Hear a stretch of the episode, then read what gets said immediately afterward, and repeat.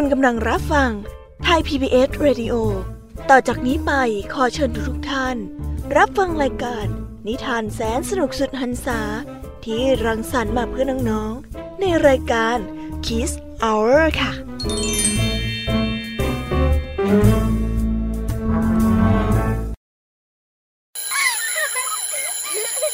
โรงเรียนเลิกแล้วกลับบ้านพร้อมกับรายการ Kids Hours โดยวัญญาชโย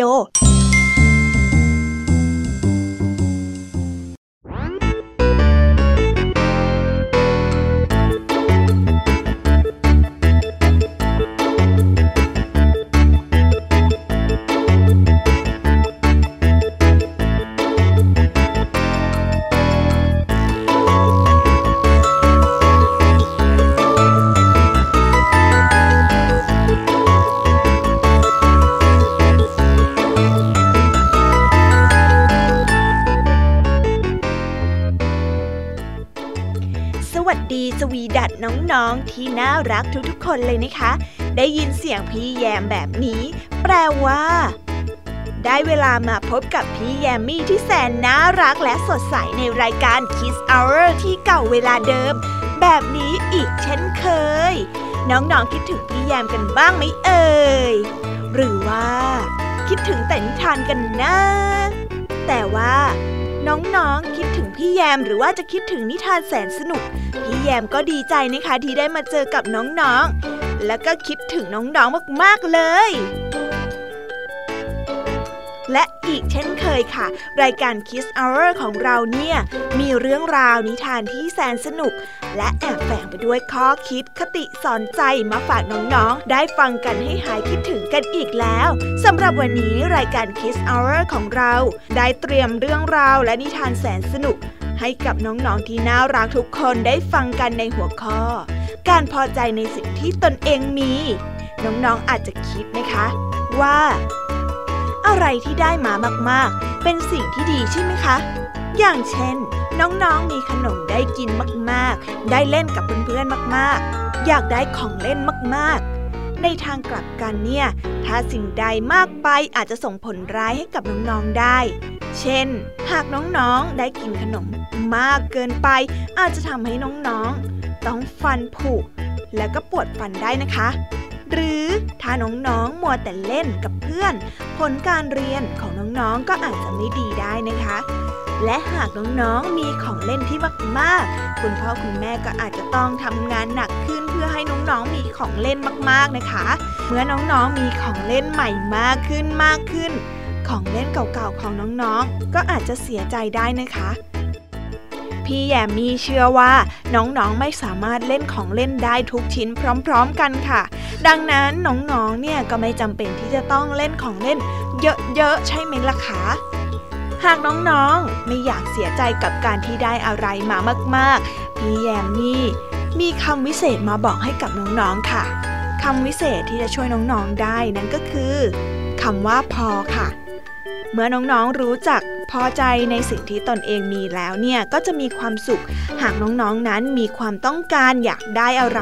น้องๆก็ควรที่จะพอใจในสิ่งที่ตนเองมีนะคะเหมือนไฟไม่มีวันอิ่มด้วยเชื้อพอใจในสิ่งที่ตนเองมียินดีในสิ่งที่ตนเองได้ก็คือสิ่งสำคัญที่เราจะมีความสุขการพอใจในสิ่งที่มีแปลว่าได้เท่าไหร่ก็พอใจแม้คนอื่นจะได้มากกว่าก็ไม่เป็นทุกข์อย่างไรก็ตามเมื่อพอใจสิ่งที่ตนเองได้มาแล้วก็ไม่ได้หมายความว่าจะนั่งเฉยๆไม่ทำสิ่งใดตรงกันข้ามค่ะน้องๆควรขยันหมั่นเพียรด้วยนะคะอย่างเช่นน้องๆเรียนได้คะแนนน้อยกว่าเพื่อนๆน้องๆก็ไม่ควรที่จะเสียใจหรือว่าโกรธตัวเองที่ทำได้คะแนนน้อยแต่น้องๆควรที่จะพอใจกับคะแนนของตนเองเพราะน้องๆรู้ว่าอาจจะต้องพยายามให้มากกว่านี้การที่เราเป็นอยู่อาจจะพยายามไม่มากพอก็ได้ในทางกลับกันค่ะถ้าน้องๆไม่พอใจในสิ่งที่ตนเองมีและนั่งเสียใจโกรธตัวเองหรือโกรธเพื่อนๆที่ได้คะแนนเยอะกว่าแล้วก็ไม่ยอมทำอะไรเลยไม่สนใจเรียนแล้วก็ไม่สนใจเอาแต่เล่นเที่ยวสนุก นั่นก็อาจจะทำให้น้องๆเสียใจในภายหลังได้นะคะรวมถึงคุณพ่อคุณแม่ของน้องๆด้วยหากน้องๆกำลังทำแบบนั้นพี่แยมมี่คิดว่าคงไม่ดีแน่ๆค่ะน้องๆเห็นไหมคะว่ามันไม่เกิดผลดีกับใครเลยเพราะความสุขที่แท้จริงนั้นมิได้อยู่กับการที่มีมากๆค่ะแต่อยู่กับสิ่งที่น้องๆ นั้นได้ทำลงไปพี่แยมมี่มีคุณธรรมที่สำคัญสำหรับปลูกฝังให้เกิดความรู้จักพอหรือความพอดีในใจนั้นคือความสันโดษคำว่าสันโดษแปลว่าความยินดี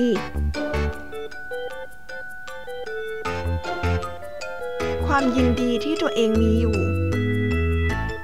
แบ่งไว้ได้สามข้อด้วยกันค่ะคือ หนึ่ง.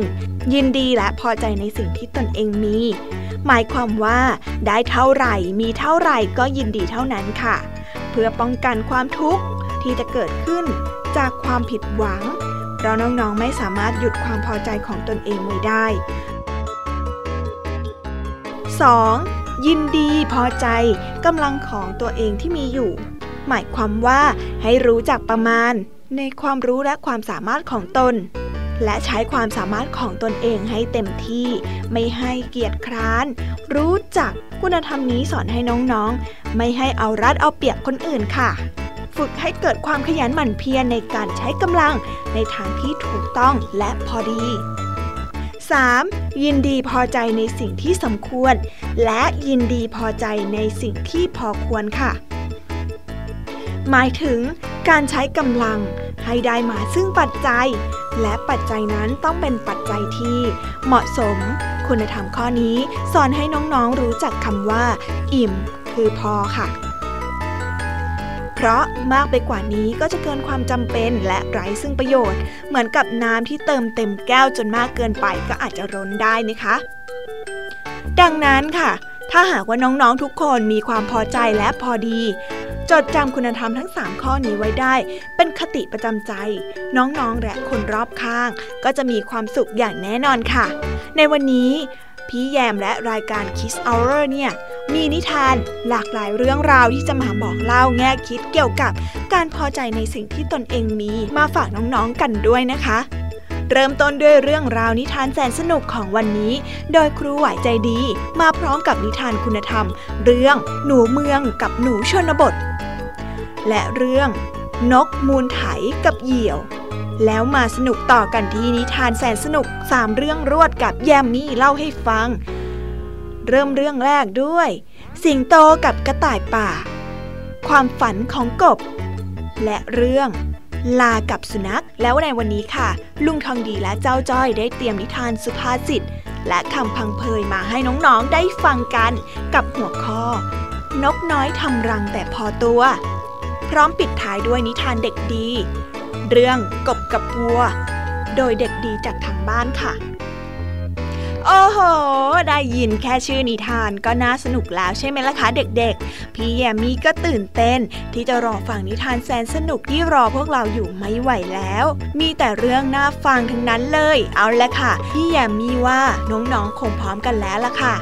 งั้นตอนนี้เราไปเตรียมตัวฟังนิทานกันได้เลยเพราะตอนนี้คุณครูไหวได้มารอน้องๆอยู่ที่หน้าห้องเรียนแล้วไปหาคุณครูไหวกันเลยค่ะตื่นเต้นตื่นเต้น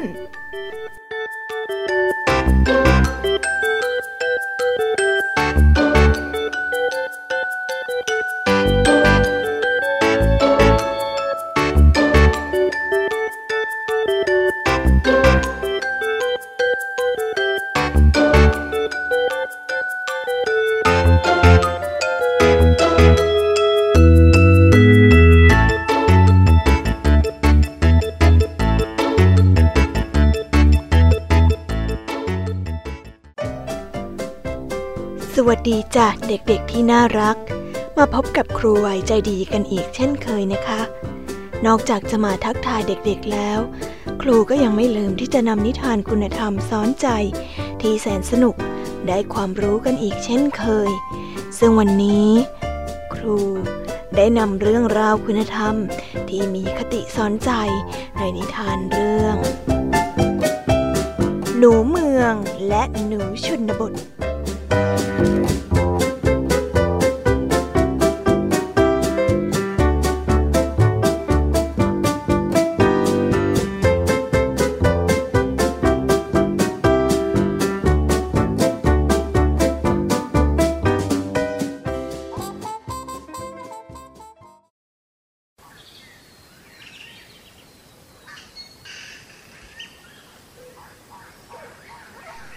กาลครั้งหนึ่งนานมาแล้วในชนบทที่มีทุ่งนาพืชสวนพืชไร่ต่างๆและมีสัตว์อาศัยอยู่มากมายกับผู้คนในชุมชนมีหนูนาตัวหนึ่งอาศัยอยู่เจ้าหนูนาตัวนี้ชื่นชอบการกินผลไม้หนูนามีชีวิตอยู่อย่างสุขสบายน้อมน้อมน้อมน้อมแอปเปิ้ลผลนี้ผลใหญ่หวานกรอบอร่อยฉันละมีความสุขจังเลยน้อมน้อมน้อมวันหนึ่งญาติของหนูนามาเยี่ยมจากในเมืองหนูนารวบรวมผลไม้มากมายไว้ให้หนูบ้านกินฮึบหนูบ้านญาติของข้าต้องดีใจมากแน่ๆเลยล่ะที่เห็นผลไม้กองโตขนาดนี้ดูสิมีแต่ผลไม้ที่น่ากินทั้งนั้นเลยอ่ะเขาต้องชื่นชมข้าที่ต้อนรับดีแบบนี้แน่ๆเลยล่ะเมื่อถึงเวลาที่หนูนามาถึงบ้านญาติที่รักของข้าข้างนอกนี่ร้อนเหลือเกินน่ะข้าขอเข้าไปข้างในได้หรือเปล่าหนูนาได้ยินเสียงเรียกของหนูบ้านจึงรีบวิ่งไปเปิดประตูต้อนรับพร้อมหยิบแก้วน้ำไปเสิร์ฟสวัสดีหนูบ้านญาติที่รักของข้าข้ายินดีเหลือเกินที่ได้พบท่านในวันนี้เนี่ยหนูบ้านรีบเดินเข้าบ้านแล้วหยิบน้ำดื่มมาอย่างรวดเร็วด้วยความกระหายเขาถอดเสื้อคลุมตัวหนาและหมวกใบใหญ่ออกก่อนที่จะโผล่เข้าไปกอดกับหนูนาที่เป็นญาติหนูนาญาติที่รักของข้าข้าดีใจเหลือเกินนะที่ท่านมาในวันนี้แต่อากาศที่ข้าร้อนเกินจะทนไหวเจ้าไม่ร้อนบ้างเลยหรือหนูบ้านถามด้วยความสงสัยข้าไม่ร้อนเลยญาติที่รักของข้าเพราะข้าใส่เพียงแค่เสื้อผ้าที่ทำจากฝ้ายมันเบาบางและเย็นสบายและหมวกฝ้ายก็เล็กบางทีที่ข้าร้อนเพราะเสื้อผ้าตัวหนาและใหญ่มาใส่กันก็ได้นะโอ้ข้าว่าข้าหิวแล้วล่ะเจ้าเตรียมอะไรมาต้อนรับข้าล่ะวันนี้เจ้าหนูถามพร้อมกับเดินไปที่โต๊ะอาหารมีแน่นอนญาติที่รักของข้าข้าได้จัดเตรียมอาหารอร่อยอร่อยไว้ให้ท่านแล้วข้าเชื่อว่าท่านต้องกินอิ่มจนมีความสุขแน่ๆเลยล่ะเดี๋ยวข้าจะไปนำอาหารมาให้นะเชิญท่านตามสบายเลยหนูได้ตอบแล้วก็เดินไปในครัวเพื่อที่จะไปหยิบผลไม้ที่ตนเองเตรียมไว้มาเสิร์ฟที่โต๊ะอาหารหนูบ้านมองกองผลไม้ที่วางอยู่บนโต๊ะด้วยความแปลกใจและถามว่าเออเจ้าญาติที่รักของข้านี่นะของอร่อยที่เจ้าเตรียมไว้ให้ข้าเนี่ยอือใช่สินี่แหละผลไม้กองโตล่ะที่ข้าได้เตรียมไว้ให้เจ้าข้ารับประทานมันทุกวันเลยนะอร่อยมากเลยล่ะท่านต้องอร่อยมากแน่ๆเลยนะตอบยังมีความสุขพร้อมกับหยิบแอปเปิ้ลผลใหญ่ขึ้นมาแล้วพูดแต่หนูตัวญาติไม่ชอบกินผลไม้เลยตอบไปว่าเออข้าซาบซึ้งแล้วก็ขอบคุณบุญคุณที่เจ้านำผลไม้มาให้ข้านะแต่ว่าเพราะว่าท่านไม่ชอบกินใช่ไหมล่ะเออฉันขอโทษนะฉันลืมบอกไปนะว่าฉันไม่ชอบกินผลไม้เท่าไหร่อ่ะคือผลไม้กองนี้ข้าก็ยกให้ท่านเลยแล้วกันนะขอโทษนะท่านพวกเนื้อหรือชีสอะไรพวกเนี้ยไม่มีหรอกเหรอข้าเคยกินแบบนั้นน่ะแต่ข้าไม่เคยกินผลไม้แบบนี้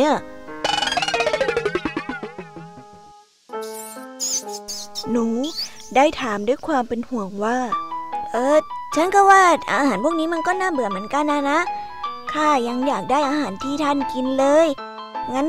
เออพวกเราไปหาชีสอะไรกันในเมืองดีกว่าไหม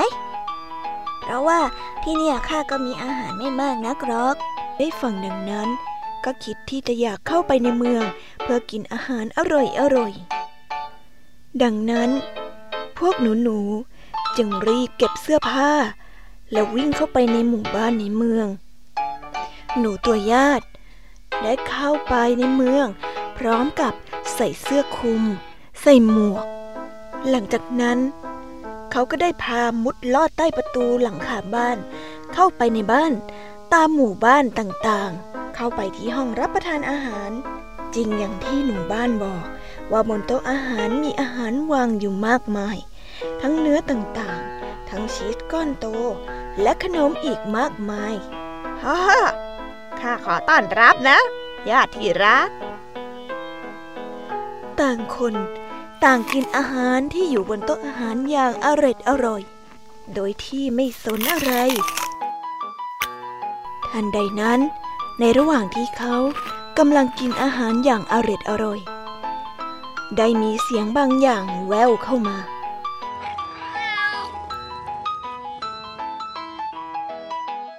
หนูทั้งสองวิ่งไปหลบซ่อนอยู่ข้างหลังกองอาหาร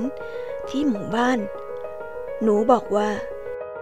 อยู่เฉยๆไว้นะ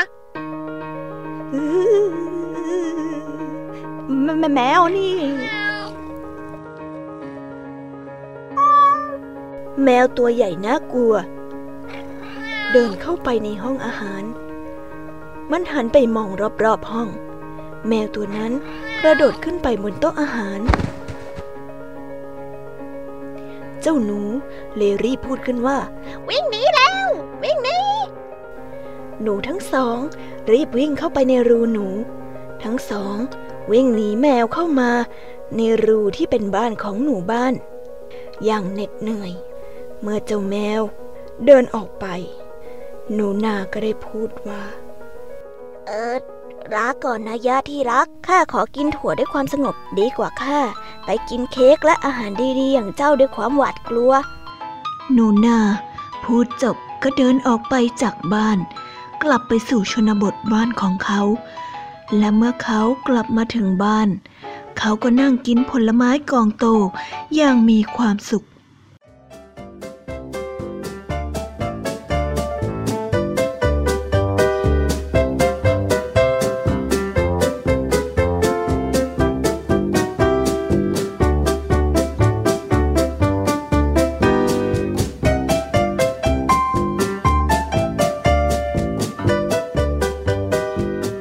นิทานเรื่องนี้สอนให้รู้ว่ามีชีวิตที่สงบสุขปลอดภัยดีกว่าสุขสบายแต่ต้องหวาดหวั่นที่เต็มไปด้วยอันตราย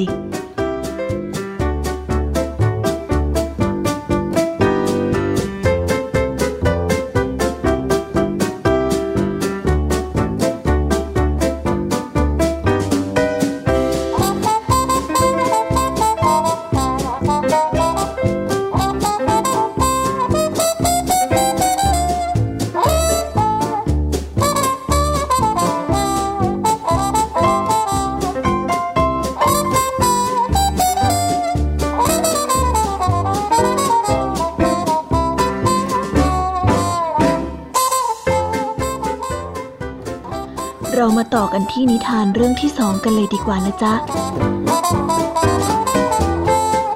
เรื่องที่สองเสนอเรื่องนกมูลไถกับเหยี่ยว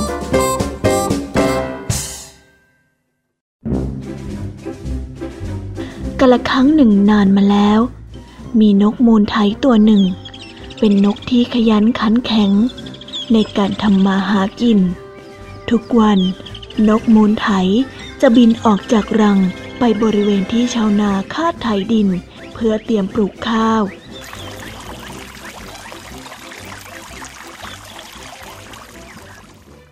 นกมูลไถก็จะคอยจับแมลงจากดินที่ชาวนาไถคลาดทุกวันนั้น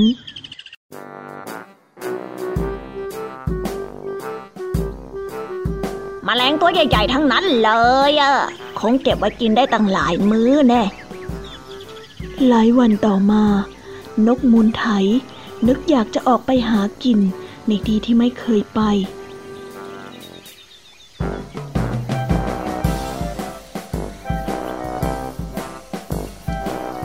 แมลงก็เริ่มน้อยลงแล้ว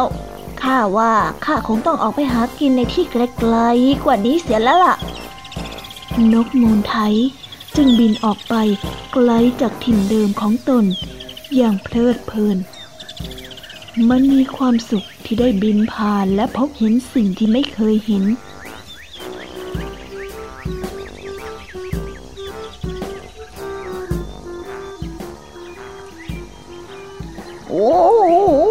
โอ้นั่นอะไรนะโอ้แล้วนั่นอีกโอ้ทำไมมันช่างกว้างใหญ่แล้วก็สวยงามขนาดนี้อ๋อข้าไม่เคยเห็นอะไรแบบนี้มาก่อนเลยรู้อย่างนี้ออกมาเสียตั้งนานก็ดีแล้วเนี่ย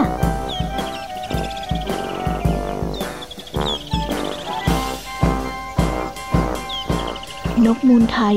บินไกลจากถิ่นเดิมของตนออกไปเรื่อยๆเรื่อยๆโดยไม่ได้คิดว่าจะเกิดภัยอันตรายต่อตนเองทันใดนั้นมันต้องตกใจแทบสิ้นสติ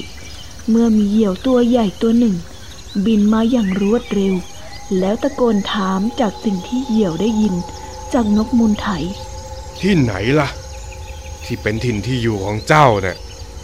นกมูลไถบอกว่าติติติติที่ข้าไถนานั่นแหละคือถิ่นที่ข้าอยู่เจ้านกเหยี่ยวโฉบตัวจับมันไว้ขณะที่นกมูลไถได้รำพันว่าสมควรแล้วที่ข้าถูกเหยี่ยวโฉบไปเพราะเบ็ดรู้จักหากินในถิ่นที่ข้าเกิดเหยี่ยวได้ยินนกมูลไถรำพันดังนั้นแล้วเหยี่ยวจึงบอกนกมูลไถว่าข้าจะพาเจ้าไปปล่อยยันถิ่นกำเนิดของเจ้าแล้วข้าจะจับเจ้าใหม่อีกรอบนึงว่าแล้วก็พานกมูลไถไปยังนาที่คาดไถเมื่อนกเหยี่ยวปล่อยตัวนกมูลไถก็ดีใจมากจึงกระโดดขึ้นไปยืนอยู่บนรอยไถแล้วกล่าวท้าทายนกเหยี่ยวว่าฮ่าฮ่าฮ่ามาเซ่แน่จริงอ่ะเจ้าก็ลงมาลงมาเลยลงมาสิเหยี่ยวได้ฟังดังนั้นก็โมโหเป็นอย่างมากไม่ทันได้พิจารณาให้รอบคอบจึงบินทลาลงไปหวังว่าจะโฉบเจ้านกมูลไถไปกินเสียให้รู้สึกเหยี่ยวบินทลาลงมาด้วยความรวดเร็วจึงกระแทกเข้ากับก้อนดินอย่างแรงและเสียชีวิตตรงนั้นทันที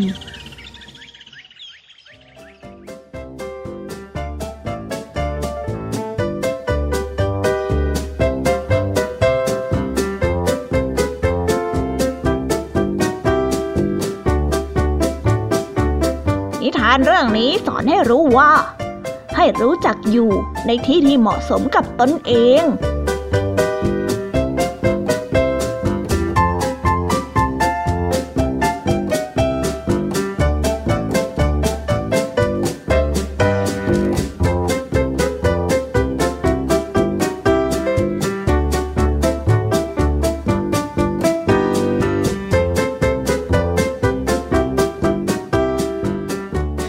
ไปแล้วนะคะสำหรับนิทานแสนสนุกจากคุณครูไหวใจดีเป็นนิทานที่ดีมากๆแล้วก็สนุกน่าติดตามมากๆเลยใช่ไหมล่ะคะซึ่งพี่แยมมี่ก็ไม่ยอมน้อยหน้าครูไหวหรอกนะเพราะว่าวันนี้ค่ะพี่แยมมี่มีนิทานมาฝากน้องๆเช่นกันรับรองว่าน้องๆต้องสนุกแน่นอนค่ะพี่แยมมี่ฟันธงน้องๆ อ, อยากจะรู้กันไหมเอ่ยว่าพี่แยมมี่เนี่ยนำนิทานอะไรมาฝากน้องๆกันบ้างพี่รู้นะว่าน้องๆ อ, อยากฟังนิทานกันแล้วใช่ไหมถ้าพร้อมแล้วเราไปฟังนิทานทั้งสามเรื่องของพี่แยมมี่กันเถอะไปกันเลย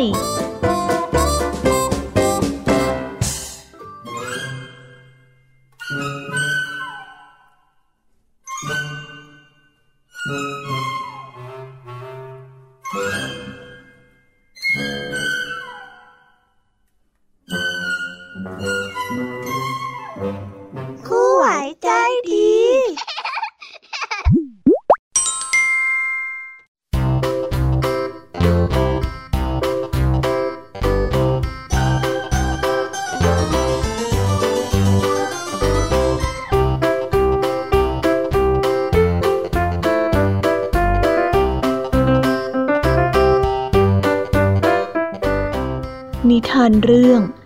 สิงโตกับกระต่ายป่าเย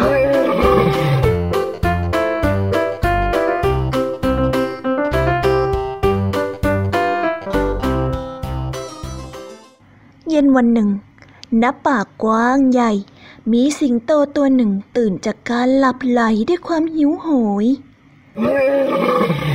มันจึงเดินเข้าไปในป่าเพื่อหาอาหารของมันมันเดินวนไปเวียนมาวนไปเวียนมาที่จะมาล่าสัตว์เป็นอาหารอยู่นานและเพราะมันหิวมากมันจึงพร้อมที่จะจับกินทุกอย่างเป็นอาหารทันใดนั้นสิงโตตัวนั้นก็ได้เห็นกระต่ายป่าตัวหนึ่งกำลังวิ่งบริเวณนั้นสิงโตจึงวิ่งไปด้านหลังของกระต่ายป่าและมันก็จับกระต่ายป่าตัวนั้นได้ในที่สุดข้าจะจับเจ้ากินให้อิ่มเลยกระต่ายป่าตกใจกลัวตัวสั่นมันร้องขอชีวิตกับเจ้าสิงโตว่าได้โปรดท่านสิงโตปล่อยข้าไว้เถอะข้าตัวเล็กเกินกว่าที่ท่านจะกินได้นะ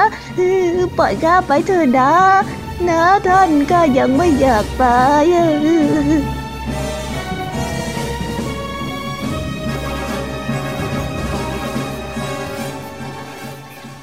ในขณะที่เจ้าสิงโตกำลังกินกระต่ายป่าที่ร้องไห้อยู่นั้นมันก็ได้เลื้อยไปเห็นกวางฝูงหนึ่ง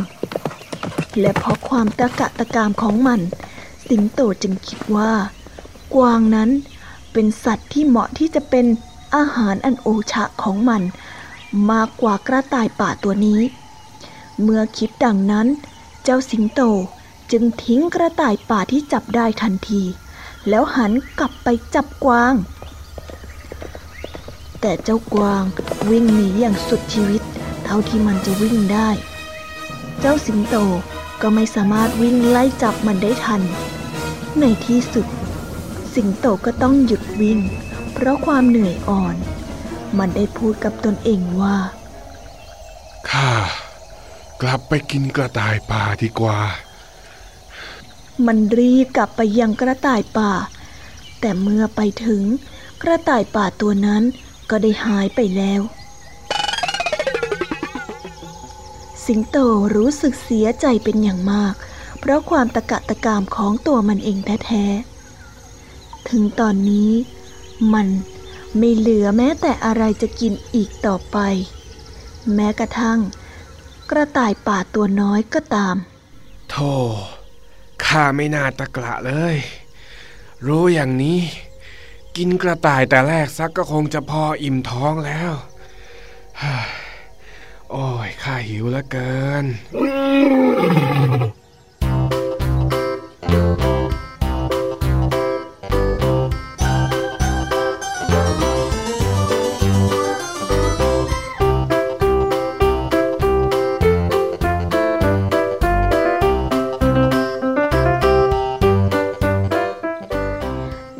เรื่องนี้สอนให้รู้ว่าจงพอใจในสิ่งที่ตนเองมีเรามาต่อกันในนิทานเรื่องที่สองกันเลยดีกว่านะคะในเรื่องที่สองเสนอเรื่องความฝันของกบ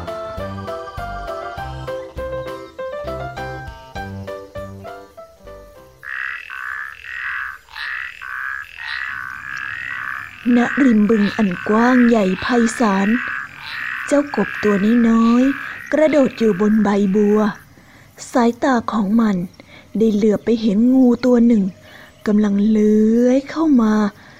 เข้ามากัดเพื่อนๆกบของมันซึ่งหลับอยู่ใต้พงหญ้าเพื่อกินเป็นอาหาร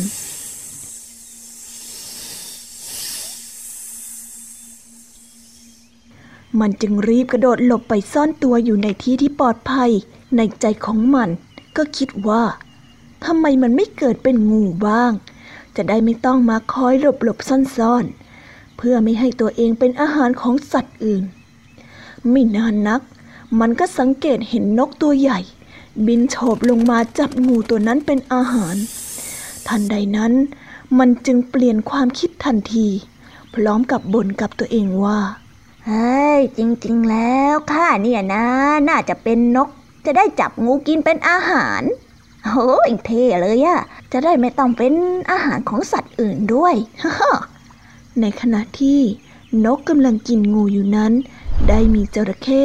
โผล่ขึ้นมางับทันทีและลากเจ้านกลงไปกินในน้ำทันใดนั้น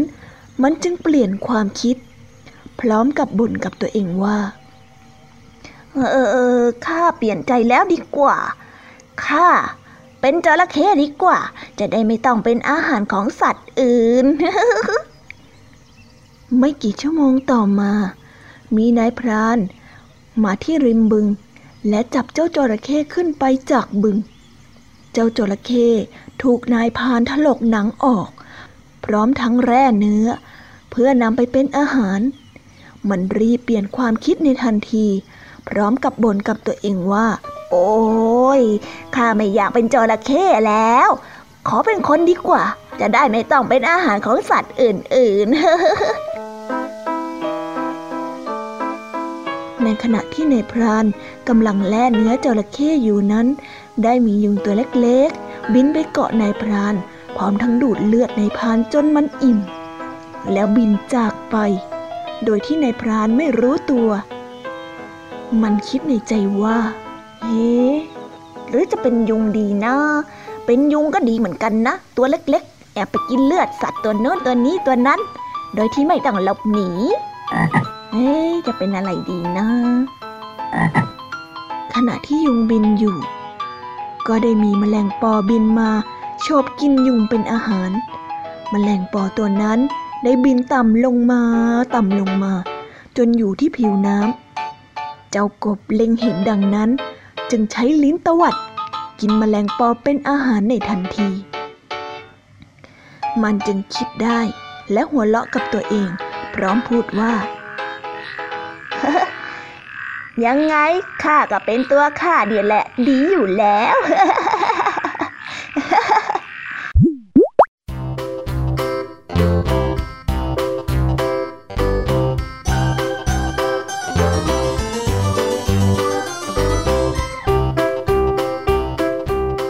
เรื่องนี้สอนให้รู้ว่าการที่เป็นตัวของเราเองดีที่สุดจงพอใจในสิ่งที่ตนเองเป็นอยู่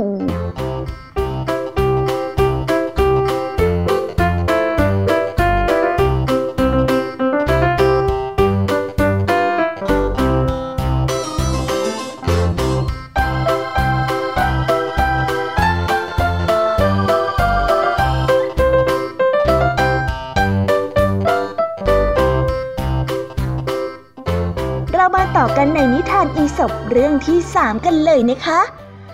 ในเรื่องนี้เสนอชื่อเรื่องว่าลาก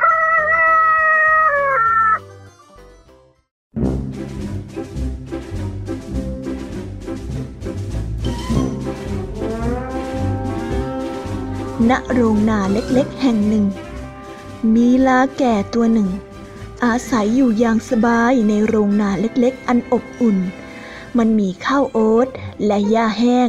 กินอย่างอุดมสมบูรณ์อยู่เสมอชาวนาผู้เป็นเจ้าของเป็นคนที่จิตใจดีและไม่เคยให้มันต้องทำงานหนักเลยเฮ้อข้าอยู่อย่างสบายกินอิ่มนอนอุ่นหลับก็สบายงานก็ไม่หนักแล้วทำไมข้ายังไม่มีความสุขกันล่ะเนี่ยเจ้าลาเกิดความไม่พอใจกับสภาพที่ตนเองเป็นอยู่ฮ่าดูสิชาวนามีหมาขนปุกปุ๋ยอีกตัวหนึ่งด้วยเจ้าหมาตัวนั้นเนี่ยมักจะแสดงท่าทางตลกตลกอยู่เรื่อยเออไร้สาระเจ้าสุนัขตัวนี้มักจะแสดงท่าทางตลกและกระโดดโลดเต้นไปรอบๆของขาชาวนาชาวนาเลี้ยงมันไว้และให้มันอยู่แต่ในบ้านแถมยังให้มันนอนบนตักของเขาเฮ้ยมันไม่ยุติธรรมเลยอะลาบอกกับตัวเองเช่นนั้นเจ้าสุนัขนั่นน่ะเป็นที่รักของชาวนาก็เพราะว่ามันกระโดดท่าตลกตลกไร้สาระแบบนี้ยังไงล่ะ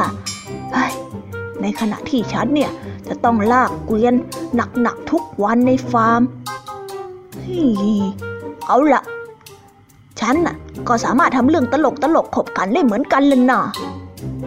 ลาจึงเดินงุ่มง่ามเข้าไปในบ้านของชาวนาและเริ่มหมุนตัวอย่างรวดเร็วเคยเห็นลาตัวใหญ่งุ่มง่ามพยายามเต้นรำด้วยขาทั้งสองข้างบ้างไหมล่ะ มันไม่น่าดูเอาซะเลยในขณะที่เจ้ารากำลังพยายามเต้นรำอยู่นั้นมันก็ได้กวาดโคมไฟและจานกำลังปิวว่อนกระจัดกระจายอยู่เต็มบ้านรวมถึงเก้าอี้โต๊ะล้มโคลนคลามรูปภาพก็หล่นจากฝาผนัง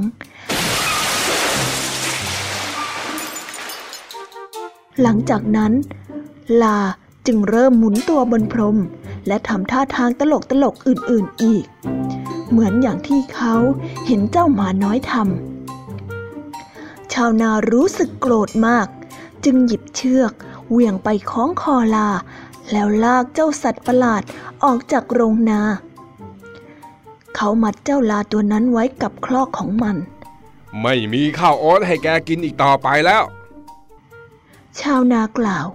และจากนี้เป็นต้นไปเจ้าก็ต้องทำงานหนักเป็นสองเท่า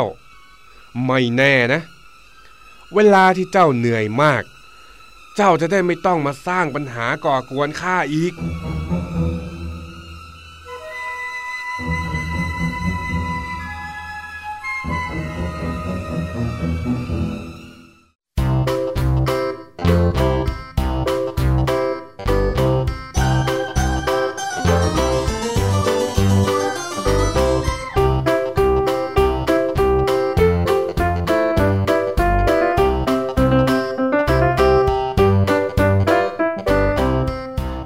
เรื่องนี้สอนให้รู้ว่าอย่าพยายามเป็นใครที่ไม่ใช่คุณแต่ควรหันกลับมาพอใจในสิ่งที่ตนเองเป็นอยู่จำไว้นะคะน้องๆหนูๆ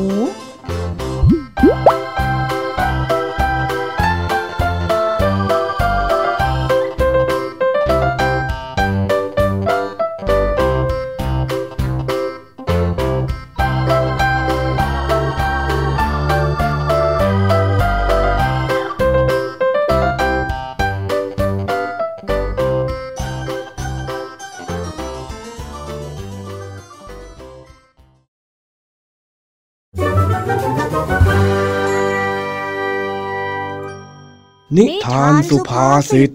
บ้านไ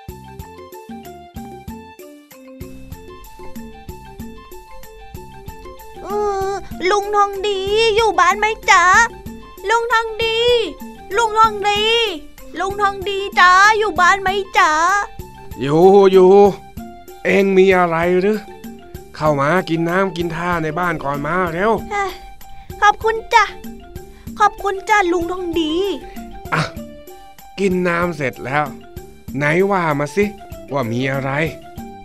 เออคือคือจ้อยเออคือจ้อย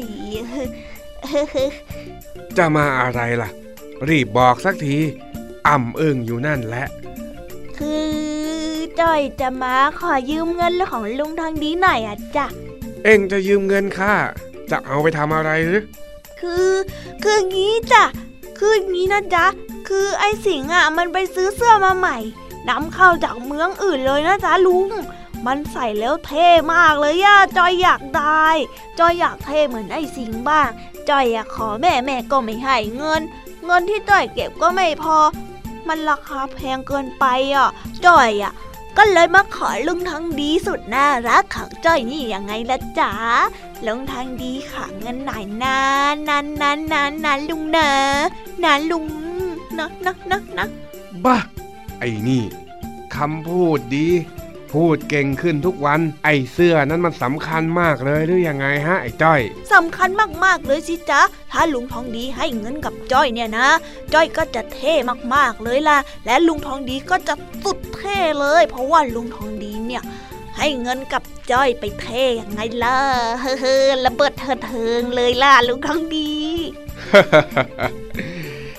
เอ็งนี่รู้จักพูดนะแต่ข้าคงไม่ให้เอ็งยืมหรอกข้าว่าไอ้เสื้อนั้นน่ะมันก็ไม่ได้จำเป็นเท่าไรนะเอ็งน่ะควรที่จะทำตัวให้เหมือนนกน้อยที่ทำรังแต่พอตัวนะรู้ไหมทำไมจ้อยต้องเป็นนกด้วยล่ะจ้อยอย่าบินไม่ได้นะลุงพูดกับเอ็งอ่ะมีแต่ปวดหัวเสียจริง ข้าอยากจะให้เองคิดดีๆเรื่องยืมเงินข้างั้นเดี๋ยวข้าจะเล่านิทานให้เองฟังก่อนก็แล้วกันกาละครั้งหนึ่งณหมู่บ้านแห่งหนึ่งมีครอบครัวขายปลาครอบครัวหนึ่งเขาและครอบครัวอาศัยอยู่ในบ้านหลังเล็กๆที่อยู่กันพอดีสามคนพ่อแม่และลูกสาวของเขาซึ่งข้างบ้านของเขาเป็นบ้านพ่อค้าขายเนื้อที่มีความร่ำรวยและบ้านหลังใหญ่กว่าสวยกว่าแม้จะมีกันอยู่เพียงสามคนเท่ากับครอบครัวของเขาแต่ชายขายปลาก็รู้สึกน้อยใจในชีวิตตนและอยากจะมีเงินทองและบ้านหลังใหญ่เหมือนกับบ้านของพ่อค้าขายเนื้อวันหนึ่งพ่อค้าขายปลาตัดพ้อกับภรรยาว่าอยากจะมีบ้านหลังใหญ่มีเงินมากมายอย่างกับพ่อค้าขายเนื้อบ้างแต่ก็ไม่รู้จะทำอย่างไรดีภรรยาของเขาได้ยินอย่างนั้นก็เห็นด้วยและพูดออกมาว่าจะลองให้ลูกสาวของเราเนี่ยไปแต่งงานกับบ้านพ่อค้าขายเนื้อดีไหมจ๊ะสุดท้ายทั้งพ่อและแม่ในบ้านขายปลาก็ยอมที่จะให้ลูกสาวไปแต่งงานกับบ้านของชายขายเนื้อเวลาผ่านไปลูกสาวและลูกชายของทั้งสองบ้านก็แต่งงานกันโดยที่พ่อค้าขายเนื้อเรียกเงินค่าสินสอดเป็นเงินและทองคำรวมทั้งเพชรพลอยมากมายหลังจากที่งานแต่งของทั้งสองจบลงพ่อค้าขายปลาและภรรยาก็เลิกขายปลาแล้วนำเงินทองทั้งหมดไปซื้อของที่ตนอยากได้รวมทั้งบ้านของตนให้เป็นหลังที่ใหญ่โตขึ้นสวยงามขึ้นและดูดีกว่าพ่อค้าขายเนื้อทั้งสองใช้ชีวิตอย่างสุขสบายในบ้านหลังใหญ่ของตนแต่กลางดึกคืนหนึ่งมีโจรป่าบุกบ้านโจรป่าเลือกปล้นแต่บ้านหลังใหญ่และจับผู้หญิงสาวของบ้านไปพ่อค้าขายเนื้อและพ่อค้าขายปลาเสียทั้งเงินทองพ่อค้าปลาต้องเสียใจที่สุดที่ต้องสูญเสียลูกสาวของตนไปพ่อค้าปลาตรอมใจจนต้องล้มป่วยเพราะเป็นโรคร้ายภรรยาพยายามหาหมอมารักษาแต่ก็ไม่เป็นผลเงินที่มีอยู่ก็เริ่มล่อยหลอลงไปทุกทีทุกทีจนที่บ้านต้องเป็นหนี้มากมายเพื่อหาเงินมารักษาจนในที่สุดภรรยาไม่สามารถหาเงินได้ครอบครัวของคนขายปลาจึงต้องจบลงด้วยความสิ้นหวังอยู่ในบ้านหลังใหญ่ที่ตนสร้างเอาไว้โดยที่ไม่มีความสุขและสิ้นเงาของลูกสาวหากพ่อค้าปลาภูมิใจและพอใจกับบ้านของตนอาชีพของตัวเองครอบครัวเล็กๆที่น่ารักครอบครัวของพ่อค้าขายปลาเนี่ยก็คงไม่มีจุดจบเช่นนี้เป็นไงล่ะเจ้าจ้อยเห็นไหมว่าคนที่ใช้ชีวิตแบบไม่รู้จักพอเพียงเนี่ยมันเป็นยังไงจริงๆเสื้อนั่นก็ไม่เท่เท่าไรหรอกนะลุงจ้อยว่าเสื้อของจ้อยที่แม่จ้อยตัดให้เท่กว่าเยอะเลยเนาะจ้อยไม่อยากได้แล้วจ้อยเป็นนกน้อยที่ทำรังแต่พอตัวดีกว่านะ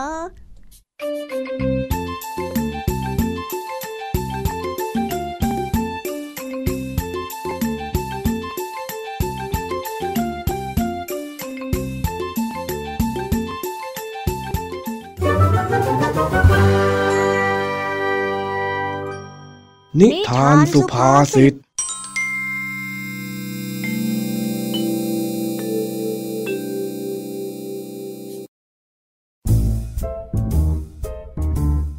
นิทานเด็กดี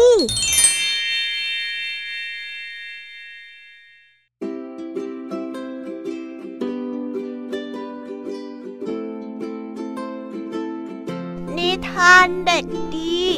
วันนี้ขอเสนอตอนกบกับวัวณริมบึงขนาดใหญ่กลางทุ่งหญ้ามีลูกกบตัวหนึ่งมีแม่กบออกมาข้างริมน้ำในขณะที่เจ้ากบตัวน้อยกำลังเล่นสนุกอยู่นั้นมีวัวตัวใหญ่เดินมาเพื่อจะมากินน้ำที่ริมบึง เจ้ากบตัวน้อยกลัวและตกใจเป็นอย่างมากจึงกระโดดหลบไปอยู่หลังใบบัว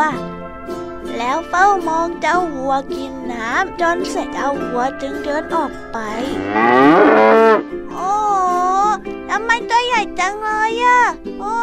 เจ้าสัตว์ประหลาดตัวนี้ทำไมตัวใหญ่จังเลยอ่ะด้วยความที่เจ้ากบน้อยยังเป็นเด็กจึงไม่รู้จักว่าสัตว์ตัวใหญ่ที่มันเห็นนั้นคือวัวมันจึงกระโดดด้วยความตื่นเต้นไปหาพ่อของมันเพื่อเล่าเรื่องราวทั้งหมดให้ฟังพ่อพ่อจ๋าพ่อพ่อหนูไปเห็นสัตว์ประหลาดตัวใหญ่มันตัวใหญ่มากเลยนะมันตัวเบ้อเลยกบน้อยพูดถึงสัตว์ตัวใหญ่ที่อยู่ริมสระน้ำพ่อฉันเห็นจริงๆนะมันตัวเบ้อเลยอะมันตัวใหญ่มากๆเลยแหละมันตัวใหญ่มากๆเลยนะมันเหมือนภูเขาเลยแล้วมันก็มีเขางอกออกมาบนหัวด้วยอะอย่างเงี้ยอย่างเงี้ยแล้วก็มีหางมีกีบเท้าของมันออกมาด้วยเป็นสองซี่โธ่ลูกเอ้ยนั่นคือเจ้าวัวเจ้าวัวของชาวนานั่นเองมันก็ไม่ใช่ว่าจะใหญ่โตเท่าใดนักมันอาจจะสูงกว่าพ่อเพียงนิดหน่อยเท่านั้นแต่พ่อสามารถทำให้ตัวของพ่อเองกว้างใหญ่ได้เท่ากับมันไม่ยากเลยคอยดูนะแล้วมันก็เบ่งตัวออกมาเบ่งออกมาเบ่งออกมาพ่อกบถามลูกของมันมันใหญ่แค่นี้ไหมพ่อกบตัวน้อยบอกกบตัวพ่อก็เบ่งตัวให้ใหญ่มากยิ่งขึ้นแล้วก็ถามลูกต่อว่าตัวมันใหญ่เท่านี้ใช่ไหมนี่คือคำตอบจากลูกกบน้อยดังนั้นพ่อกบจึงสูดหายใจเข้าลึกๆและก็เบ่งเบ่งเบ่งเบ่งทำให้ตัวเองใหญ่ขึ้นใหญ่ขึ้นแล้วมันก็พูดขึ้นมาว่าพ่อมั่นใจเหลือเกินว่าวัวตัวนั้นคงไม่ใหญ่เท่าพอพูดแค่นั้นตัวของมันก็แตกระเบิดออกมาดังโพะนิทานเรื่องนี้สอนให้รู้ว่าการกระทำสิ่งใดแล้วไม่รู้จักประมาณตนให้เหมาะสมย่อมนำมาซึ่งความพินาศแห่งตนจำไว้นะครับน้องๆ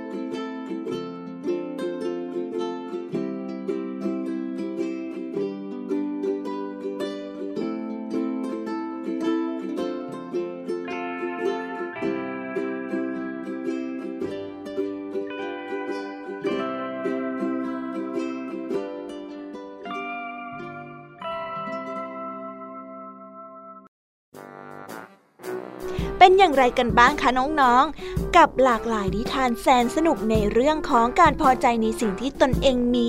ที่รายการ Kids Hour นำมาเสนอและเล่าให้ฟังในวันนี้ค่ะหลังจากที่ได้ฟังกันแล้วน้องๆจำได้ไหมเอ่ยว่าใครมาเล่าอะไรให้น้องๆฟังกันบ้างเล่าให้พี่แยมมี่ฟังหน่อยได้มั้ยคะอ่ะไม่เป็นไรค่ะถ้าน้องๆคนไหนจำไม่ได้เนี่ยเดี๋ยวพี่แยมมี่จะสรุปให้ฟังนะวันนี้คุณครูไหวใจดีได้มาเล่านิทานคุณธรรมเรื่องหนูเมืองและหนูชนบทที่เล่าถึงการที่พวกเราพอใจในสิ่งที่ตนเองมีอยู่ชีวิตสงบสุขปลอดภัยดีกว่าสุขสบายแต่ต้องหวาดหวั่นที่เต็มไปด้วยอันตรายอีกเรื่องหนึ่งของคุณครูไหวใจดีก็คือให้น้องๆได้รู้จักอยู่ในพื้นที่ที่เหมาะสมกับตัวเองค่ะเป็นเรื่องราวของเจ้านกมูลไถหลงผิดคิดอยากไปอยู่ในพื้นที่ที่ไม่ใช่ของตนแต่โชคดีที่ตนเองนั้น รู้ตัวทันว่าจะอยู่ที่ไหนจึงรอดจากน้ำมือจากเจ้านกเหยี่ยวมาได้การที่เราพอใจในสิ่งที่ตนเองมีนั้นสิ่งที่เราเป็นไม่ต้องการแสวงหาสิ่งอื่นใดที่มากเกินกว่าตัวไปนั้นมีแต่ทำให้เราไม่มีความสุขนะคะน้องๆตามมาด้วยนิทานแสนสนุกของพี่แยมมี่เรื่องสิงโตกับกระต่ายป่าที่ได้เล่าถึงความหิวกระหายของเจ้าสิงโตที่หิวจนไม่ทันหวังว่าจะได้กินอาหารมากมายแต่สุดท้ายค่ะกลับไม่ได้อาหารเลยโอ้ยน่าสงสารเจ้าสิงโตเหมือนกันนะคะเนี่ยพี่อยากจะขอเตือนน้องๆไว้เลยนะคะว่าต้องระวังความต้องการของตัวเองไว้ให้ดีเพราะหากเราทำตามใจของตนเองมากเกินไปก็อาจจะทำให้ไม่ได้สิ่งใดเลยเหมือนเจ้าสิงโตก็ได้นะคะและนอกจากเรื่องราวของเจ้าสิงโตแล้วนิทานเรื่องความฝันของกบนั่นก็มีข้อคิดคติสอนใจที่ว่าการรักและยอมรับในสิ่งที่ตนเองเป็นเป็นสิ่งที่สำคัญที่สุดค่ะเพราะพี่แยมเชื่อว่าการที่เราเป็นตัวของตัวเองนั้นดีที่สุดค่ะพี่แยมมี่ขอให้น้องๆจงพอใจในสิ่งที่ตนเองเป็นอยู่นะคะและจบด้วยนิทานเรื่องลากับสุนัขที่ได้บอกเราว่าอย่าพยายามเป็นใครที่ไม่ใช่แต่ควรหันกลับมาพอใจในสิ่งที่เราเป็นอยู่นั่นเองและในวันนี้ค่ะลุงทองดีทำให้เจ้าจ้อยตัวแสบเนี่ยได้รู้จักคำว่านกน้อยทำรังแต่พอตัวที่ลุงทองดีได้เล่านิทานไปให้ฟังทำให้ตอนนี้เจ้าจ้อยได้กลายเป็นนกน้อยที่ทำรังแต่พอตัวไม่คิดที่จะทำสิ่งใดเกินตัวหรืออยากได้อยากมีอะไรเกินไปก็เหมือนกันนะคะน้องๆที่พี่แยมอยากจะให้น้องๆของพี่ทุกคนฝึกเป็นนกน้อยทำรังแต่พอตัวน้องอาจจะเริ่มต้นด้วยเรื่องเล็กๆก่อนก็ได้นะคะเช่นเวลาได้เงินค่าขนมจากคุณพ่อคุณแม่ก็ไม่ซื้อขนมกินจนหมดนำเงินที่ได้มาเก็บไว้จะได้ซื้อของเล่นที่น้องๆอยากได้ยังไงล่ะคะถ้าน้องๆทำได้อย่างที่พี่แยมมี่บอกไปเมื่อสักครู่นี้นะคะพี่แยมมี่ขอชื่นชมน้องๆจากใจจริงๆเลยล่ะค่ะอ่ะต่อมานะคะจบด้วยเรื่องกบกับวัวโดยพี่เด็กดีจากทางบ้านที่ให้ข้อคิดที่ว่าการทำสิ่งใดแล้วไม่รู้จักประมาณตนให้เหมาะสมย่อมนำมาซึ่งความพินาศแห่งตนค่ะเออเผลอแวบเดียวเองอ่ะเวลาพี่แยมมี่เนี่ยไม่เคยอยู่กับพี่นานเลยจริงๆพี่แยมมี่ต้องขอตัวลากันไปก่อนนะคะเพราะว่าหมดเวลาแล้วพี่แยมต้องคิดถึงน้องๆมากแน่ๆเลยล่ะค่ะและไม่ต้องห่วงนะคะน้องๆพี่แยมมี่ขอสัญญาเลยค่ะว่าจะกลับมาพบกับน้องๆและมาพร้อมกับนิทานแสนสนุกอีกเช่นเคยนะคะน้องๆอย่าลืมเป็นเด็กดีและเป็นเด็กที่น่ารักกันนะคะและที่สำคัญน้องๆ อ, อย่าลืมนำข้อคิดดีๆที่ได้จากการฟังนิทานแสนสนุกของครูไหวพี่แยมลุงทองดีและนิทานจากเด็กดีไปใช้กันนะคะเด็กๆไว้พบกันใหม่พรุ่งนี้นะและในวันนี้พี่แยมมี่และรายการ Kids Hour ของเราขอลากันไปก่อนนะคะบ๊ายบายค่ะน้องๆ